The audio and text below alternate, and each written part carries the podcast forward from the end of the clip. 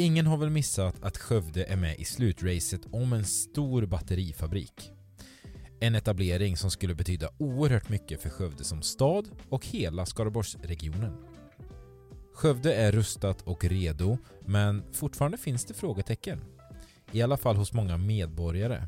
En del saker får och kan inte Katarina prata om, men tillsammans försöker vi reda ut några av de vanligaste frågorna. Bland annat varför överhuvudtaget Skövde vill knyta till sig en etablering av den här digniteten.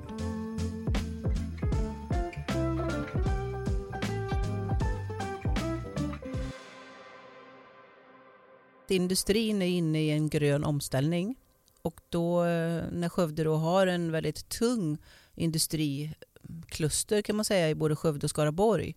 Så att är vi inte med i den omställningen så kommer det ske någonting annat efter den. Och därför är det helt prioriterat att Skövde och Skaraborg då finns med i den. Det kommer påverka väldigt många anställda, kommuners förutsättningar att erbjuda välfärd och så. För industrin står för en väldigt stor del av vår skattekraft. Skulle du säga att, att Skaraborg och Skövde är eh, industriviktat kontra Absolut. Någon, någon annan sektor? Ja, ja, men vi har ju i hundra år så har vi haft eh, fordonsindustrin här. Eh, så att det är klart att det har byggts upp ett, en kunskap och en förmåga och ett arv som, som sitter djupt i, i våra själar skulle jag vilja säga. Det är liksom nästan så att det, liksom är det, den, det sitter i vår DNA att jobba med fordon och fordonsindustri i Skaraborg och Skövde. Och på vilket sätt kan, kan Skövde använda den här hundraåriga erfarenheten i en sån här ny etablering? Har vi försprång gentemot andra även där? Ja, framförallt med människorna som, som kan det här. Eh, som har som jag säger sin förmåga som man har fått genom det här hundraåriga arvet.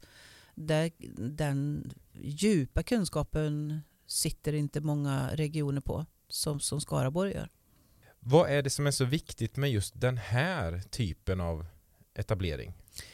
Att den är personalintensiv. Så att det innebär ju att eh, det är ju idag 12 000 människor i Skaraborg som eh, har sitt jobb som är direkt beroende av eller relaterat till fordonsindustrin.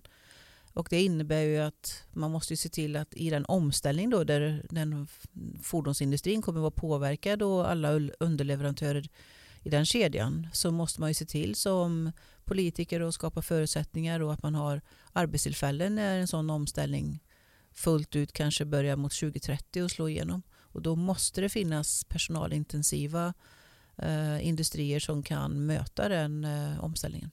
Tolkar jag dig rätt om jag säger att, att du menar att det är nästan lite din, din plikt? Ja, det skulle väl vara skam annars att inte säga det, men det är klart att vi måste göra allt vad vi kan för att säkra arbetstillfällen över tid.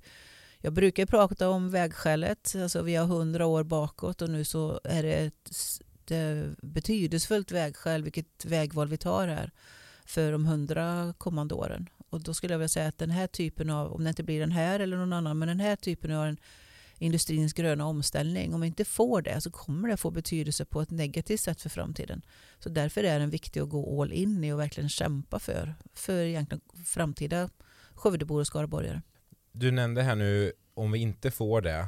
Vad händer ifall den här etableringen hamnar någon annanstans och det inte blir Skövde? Ja, så kan det ju bli. Ja, vad betyder det för kommunen? Ja, först och främst så har ju hela den här processen betytt mycket för oss. Uh, nu är vi liksom otroligt väl förberedda. Vi har liksom gått på djupet med en ny industrisajt som vi vet att är väldigt, väldigt attraktiv för de som ska etablera sig. Uh, vi är ju om man får tyda så som media i varje fall säger, så är vi en av två kvar i Sverige. Uh, och det innebär ju att vår industrisajt har ju liksom granskats väl nu och kommit fram till att vara en av två. Det innebär att vi är väl förberedda och vi har ett bra erbjudande. Så att nästa industri som, ska, som eh, är ute och söker en etablering så vet vi att då har vi ett väldigt, väldigt bra erbjudande. Så jag ser väldigt positivt på vår omställning som vi har påbörjat här nu. Så du menar att även om den här etableringen som det talas om nu skulle hamna någon annanstans så har vi krattat manegen för oss själva Inför, Absolut. inför eventuella kommande? Ja, nej, men definitivt. Eh, hade man ramlat bort tidigt i processen då hade man ju sett att vi inte hade ett tillräckligt bra erbjudande. Men nu har vi liksom jobbat med den under så lång tid ihop med etablerarna. Så att vi vet att vi har ett, har liksom en, eh, ett skarpt eh, erbjudande. Så att, sen kommer, kan säkert ställas om mer och förfina det men eh, vi kan stå stärkta i det att vi har lärt oss mycket och vi är förberedda och nu är vi redo för nästa om det skulle vara så att vi inte får här, den här möjligheten. Och om vi får det då? Japp. Vad händer då? Ja, då börjar ju en ny resa. Då har vi gjort ett viktigt vägval. Eh, och då ska vi liksom börja förbereda oss än mer då för att ge själva implementeringen av en etablering och vad som hänger på oss själva som kommun. Alltifrån infrastruktur, kompetensförsörjning, skolor, ja, det vardagliga livet med kultur och fritid. Det är klart det kommer påverkas i en sån etablering.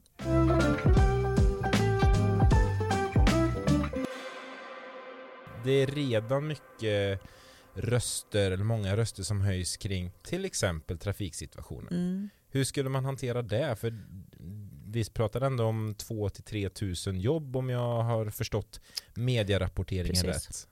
Nej men det är klart att det kommer få en påverkan. Uh, kan jag säga att många som uh, tycker idag att det är jobbigt med vår trafik uh, eller med alla byggnationer som sker på infrastruktur. Om vi inte behövde göra det så hade det haft en annan sida av myntet för då hade Skövde inte haft någon utveckling. Så man måste se det positivt på att vi har en utveckling och vi måste hela tiden ställa om infrastrukturen.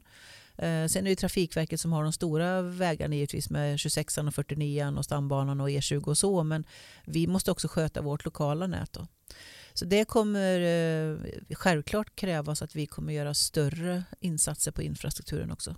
Inte minst på väg 200 då, som eh, går direkt ut till sajten jag kan nog inte ens förstå vidden av arbete som, som måste göras om en sån här etablering skulle, skulle bli till. För precis, precis som du nämnde, kompetensförsörjning, trafiken, bostäder. Precis. Jag, jag menar, vi, vi bygger väl, rätta mig om jag har fel, redan ganska många bostäder i Skövde. Hur skulle mm. man tackla den frågan? Nej, den är vi redan på också. För självklart måste vi ha i det här arbetet också börja förbereda oss på om vi får det. Eh, så att vi har redan en plan för hur vi måste växla upp och planera för ännu mer bostäder för att kunna möta detta. Sen står vi ju inte ensamma när det gäller bostäderna vill jag säga. Vi har ju en styrka och det är ju att vi är 15 kommuner i Skaraborg som har ungefär 300 000 invånare tillsammans.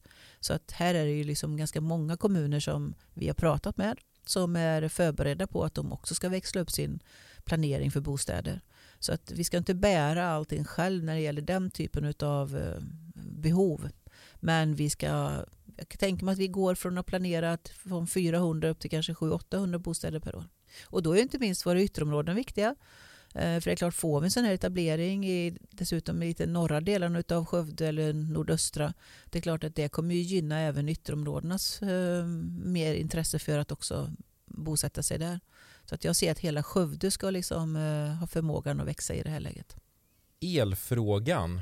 Ja. Yeah. Det, det, folk frågar sig, eller folk, jag har läst och sett eh, där folk undrar om, om vi har tillräckligt med el här. För den förra den stora etableringen, om vi nu pratar batterifabrik, den hamnade ju uppe i Skellefteå yep. av olika anledningar. Men det som sades var bland annat att de hade en större tillgång på el. Mm. Vad är det som har ändrats till den här gången? Varför skulle det fungera den här gången för Skövde? Finns det el här? Ja, man kan säga så här, är man en av två kvar som, om vi nu får återigen tro media då, eh, så klart att då har man ju sett till att man har faciliteterna på plats som etablerare. Det är ju deras ansvar så att säga att se till att man har eh, check på de frågorna som är de centrala för att kunna göra en etablering. Så att det utgår jag ifrån att det har de check på. Annars skulle inte vi varit med i den här diskussionen fortsatt det är väl, jag tänker att det ligger ganska mycket i deras intresse att inte panga upp med en stor fabrik och sen stå där och inte kunna driva runt den. Nej, så skulle det inte gå till. Då. För det är klart att i den här processen som vi är inne i så lyfts ju alla de här centrala frågorna och även de mindre frågorna. Allting ska vi ha svar på. Så att, eh, jag kan ju inte sitta här och säga vad som sker i den processen för jag är ju under sekretess. Men det är klart att du etablerar ju inte en fabrik om du inte har koll på alla de alla funktionella delar som måste finnas den dagen du liksom bestämmer dig. Så det är klart att de har koll på det. Om vi inte får den här etableringen då, hur kommer tongångarna gå här i stan tror du? Och, och hur, hur upplever du att de går idag? Ja, men det är blandade tongångar. Men eh, det som skrivs i media är oftast de negativa. Men alla som jag möter, eh, som både hör av sig på mail och telefon och som man möter i alla sammanhang, säger nästan alla säger liksom bara kör på nu, all in och vi håller tummarna. Eh, sen är det klart att det finns en annan sida av myntet, där sådana som blir påverkade av den här förändringen. Det är klart att för all omställning eller förändring, det är klart att den är inte lätt. Det påverkar en, vissa verksamheter och det har vi, ska vi visa fullaste respekt för och kunna möta på ett bra sätt. Det känns som att du syftar i mångt och mycket på flygplatsen, för den blir Absolut. ju direkt drabbad. Eh, inte flygplatsen i sig skulle jag vilja säga, men de som, som finns ju de som har sin inkomst från flygplatsen personer som liksom har eh, ja, sitt levebröd. Men sen finns det de som har sina hobbyverksamheter, fritidsintressen som liksom utgår ifrån flygplatsen. Det är klart att eh, man måste visa respekt och möta den förändringen på ett bra sätt.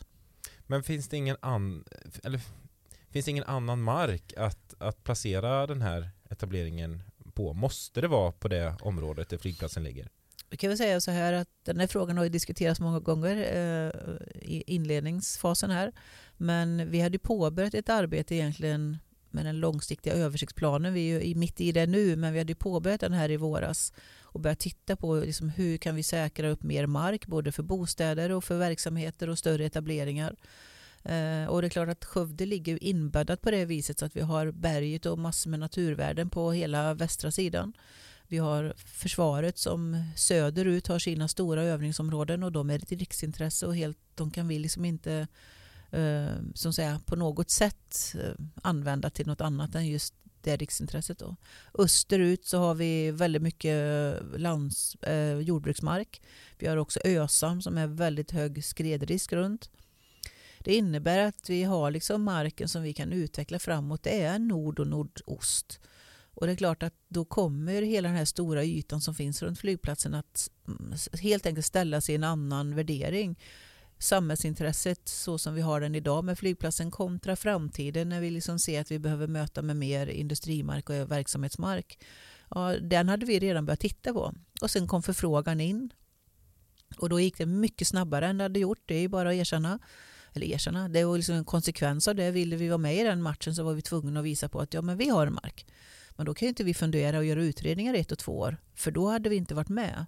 Så att jag skulle vilja säga att, att vi agerade så snabbt som vi gjorde när vi fick den här förfrågan. Det gjorde ju, eller tror jag helt avgörande för att vi idag är med i sluttampen här. Och de som, som har sin, sin, sin verksamhet där ute, det är klart att röster höjs från dem. Hur, hur tar ni eran dem? Vad ska de göra? Mm. Nej, men det, så är det ju. Det, man måste förstå att det är en process i sig också när man får den här typen av besked som de fick ifrån oss ute på flygplatsen. Vår egen personal tar, ju, tar vi om hand genom eh, flygplatsbolaget givetvis med sedvanligt så som man gör när man ska ha en omställning för personal. Sen har vi då föreningarna som eh, vi för samtal med och vi försöker hitta lösningar som gör att de ska kunna fortsätta med sin fritidsverksamhet, att få flyga. Vi har kontakt med Falköping eh, för att kunna erbjuda dem en bra plats i Falköping och vi kommer också titta på, eller vi tittar på rättare sagt, att se om vi kan hitta någon mark i Skövde kommun för ett sportfält, liksom en betydligt mindre anläggning då för att kunna fortsätta deras fritidsverksamhet på. Sen har vi då eh, tre stycken aktörer som finns i en egen hangar där ute som vi också för samtal med. En av dem har vi har eh, tackat ja till vårt erbjudande och sen för vi fortsatta diskussioner med de övriga två. Vilket jag hoppas är inom kort att vi hittar en lösning framåt för dem också. Den här etableringen kommer, eh, om den blir av, läggas på ytan där flygplatsen ligger. Vad är det som är så bra med just den ytan? Först och främst så sparar den väldigt mycket tid. Eh, så tid är ju ett av de absolut vassaste argument, eller skarpaste argumentet de har för att kunna välja sajt. Hur menar du med tid? Ja, för att här finns det liksom en platt yta. Den är väl förberedd för att kunna etablera. Du behöver inte spränga, du behöver inte flytta massa massor. Alltså det är tids, ta ner massa träd, det är tidssparande. Men sen har du allt annat. Det finns fjärrvärme, det finns eh, fiber, det finns anslutningsvägar, det finns liksom VA. Det finns byggnader som du kan använda under en byggnadsprocess. Så att utifrån det perspektivet så är det en färdig industrisajt. Och det innebär ju att man sparar väldigt mycket tid kontra om man skulle planera en ny industrisajt som både med ny detaljplan och du ska liksom göra alla de här grejerna som jag sa som fanns. Det gör ju att det här blir en väldigt, väldigt bra erbjudande.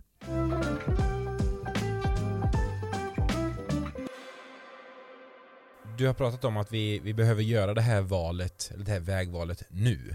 Varför just nu? Vad är det som har hänt nu? Både kanske nationellt och globalt. Varför inte för ett år sedan eller om två år? Har du något exempel? Ja, jag kan säga att jag ser den, den omställning som sker i industrin. Eh, det är inte bara inom fordonsindustrin. Det är ju den gröna omställningen.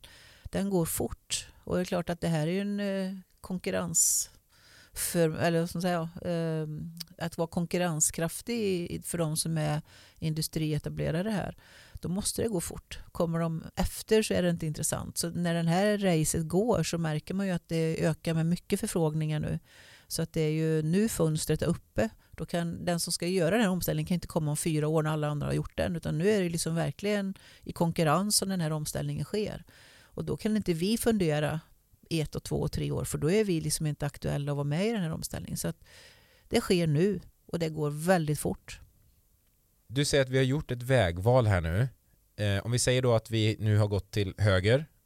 Vad skulle hända ifall vi valde att gå åt vänster istället?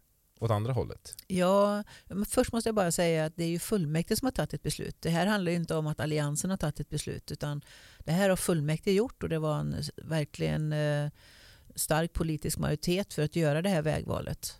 Så att här står vi väldigt enade eh, oavsett politisk höger-vänster-skala.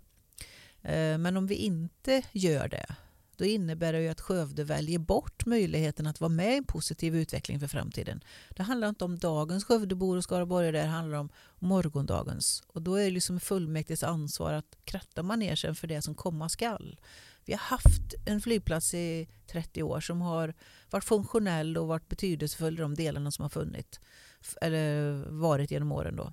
Och jag själv har stått i 11 år och försvarat flygplatsen. För, men någonstans går ju liksom den här, när man ser samhällsnyttan. Vad kan vi använda marken till och hur gör vi idag och hur ser det ut framåt? Och det är den vägningen av samhällsnytta som har gjort att vi ser att nej, den här marken kommer att generera mer nytta för Skövdeborna och skaraborgarna. För vi är ju dock skaraborgarnas eh, nav här, tillväxtnav. Så vi måste ju tänka helheten och inte bara på Skövde kommun som eh, specifik kommun. Du Katarina, jag förstår ju att du vet mer än vad du får säga. Har mm. full mm. respekt för det och det har, tror jag att de flesta har. Eh, så jag kan inte annat, jag ska inte pressa dig på mer information eh, utan jag vill egentligen bara tacka för att du satte dig ner med mig och svarade på mina frågor och till viss del även medborgarnas frågor för det här är ju sånt som diskuteras ute i samhället ofta och hela tiden mm. just nu. Nej, men det är väl jättebra att man pratar om det för det är klart att det finns liksom aldrig en enda fråga som har ett kristallklart svar åt ena eller andra hållet.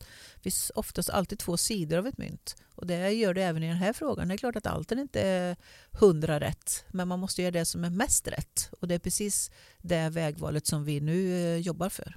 Det är det som är det mest rätta att göra för Skövde för framtiden. Vi får hoppas att eh, hyfsat snart kommer ett, eh, ett besked. Det hoppas jag också, kan man säga. Fram tills dess så vill jag önska dig en god jul och gott nytt år och eh, ja, ta hand om dig och din familj och se till att vila lite nu. Här ja, men i, vila i får man göra sen du vet. Men tack och tack detsamma Mattias. Ja. Ni som har eh, tittat och ni som har lyssnat, tack så mycket så tack hörs, vi, hörs vi snart igen. Tack så mycket.